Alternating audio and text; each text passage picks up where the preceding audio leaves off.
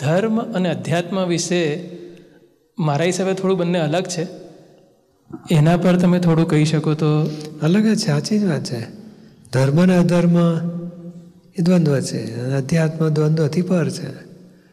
અધર્મ એટલે બીજાને દુઃખ આપો, નુકસાન કરો, અહિત કરો ક્રોધમાન માયાલોકથી બીજાને નુકસાન કરો, એ બધું અધર્મ કહેવાય.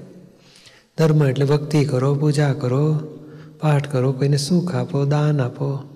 સેવા કરો, પરોપકાર કરો, બધું ધર્મ કહેવાય. પછી ઉપવાસ, એકાદશી, તપસ્યા બધું કરે છે, પણ કોઈ દુઃખ આપતા નથી. એ હેતુ છે કે ભાઈ તે પુણ્ય કમાય. ભગવાનની પ્રાપ્તિનો હેતુ હોય, પણ હજુ પરોક્ષ ભક્તિમાં છે, એટલે ધર્મ કરે છે. એ ધર્મ કહેવાય છે. અને અહંકાર સહિત હોય મારે ખરાબ છોડવું છે, સારું પકડવું છે. અશુભનો છોડતો જાય, શુભને પકડે, એ ધર્મ કહેવાય છે. અને અધ્યાત્મ એટલે અવિનાશીની પ્રાપ્તિ કરવી. વિનાશી ભાવ છોડીને અવિનાશીનો સાક્ષાત્કાર કરવો. અવિનાશી આત્માને ઓળખવો એની પ્રાપ્તિ કરવી એ રસ્તે ચાલવું એ અધ્યાત્મ કહેવાય છે.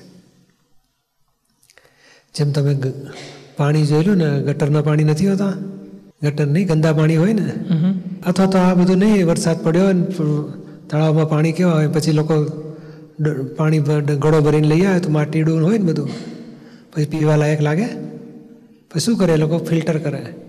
એ કપડાં મૂકે કંઈક બીજું મૂકે ત્રીજું મૂકે કરતાં કરતાં ત્રણ ચાર ગાળને ગાળે ને પછી પીવા લાયક બને.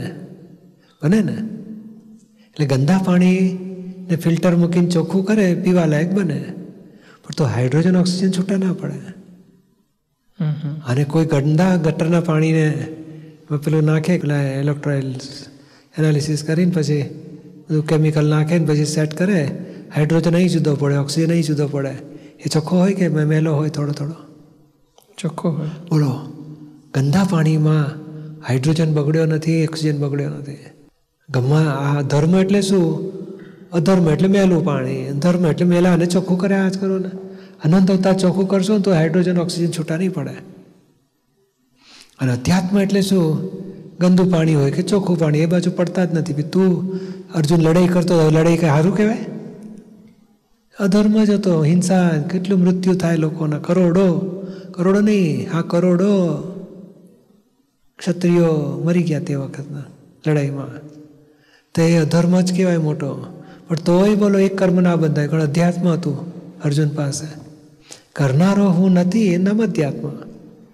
હું આત્મા છું ને કરનારો કોણ છે? એનું જ્ઞાન થાય એ નમ અધ્યાત્મ અને હું કરનારો છું ને મારે ખરાબ છોડી દેવું છે?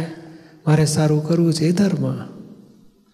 સમજાયું ને? એટલે આ ધર્મમાંથી ધર્મમાં આવું એ સંસારમાં સારી વસ્તુ છે. પણ પાછું ધર્મનું ફળ પુણ્ય બંધાય. પુણ્યથી સુખ શાંતિ સંપત્તિ ભોગવવી પડે.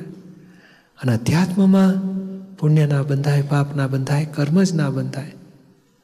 આત્મા બોલો, આ ગમે તેવા ઊંધા કામ કરતો હોય કે, મોટો સજ્જન ગણાતો હોય કે, દુર્જન ગણાતો પણ આત્મા એનો ચોખ્ખો છે, બોલો. એ અધ્યાત્મ દ્રષ્ટિ છે. અને અધ્યાત્મમાં ગંદા પાણીમાંથી હાઇડ્રોજન જુદો પાડે, ચોખ્ખો ઓક્સિજન જુદો પાડે, એવું આ નલાયક માણસ હોય કે લાયક માણસ હોય, ખરાબમાં ખરાબ કામ કરતો હોય કે સારામાં સારું કરતો હોય, આત્મા એનો બગડ્યો નથી. અને એ દ્રષ્ટિ પ્રાપ્ત કરવી એ અધ્યાત્મ માર્ગ છે એમાં પુણ્ય ના બંધાય પાપ ના બંધાય મોક્ષ થાય.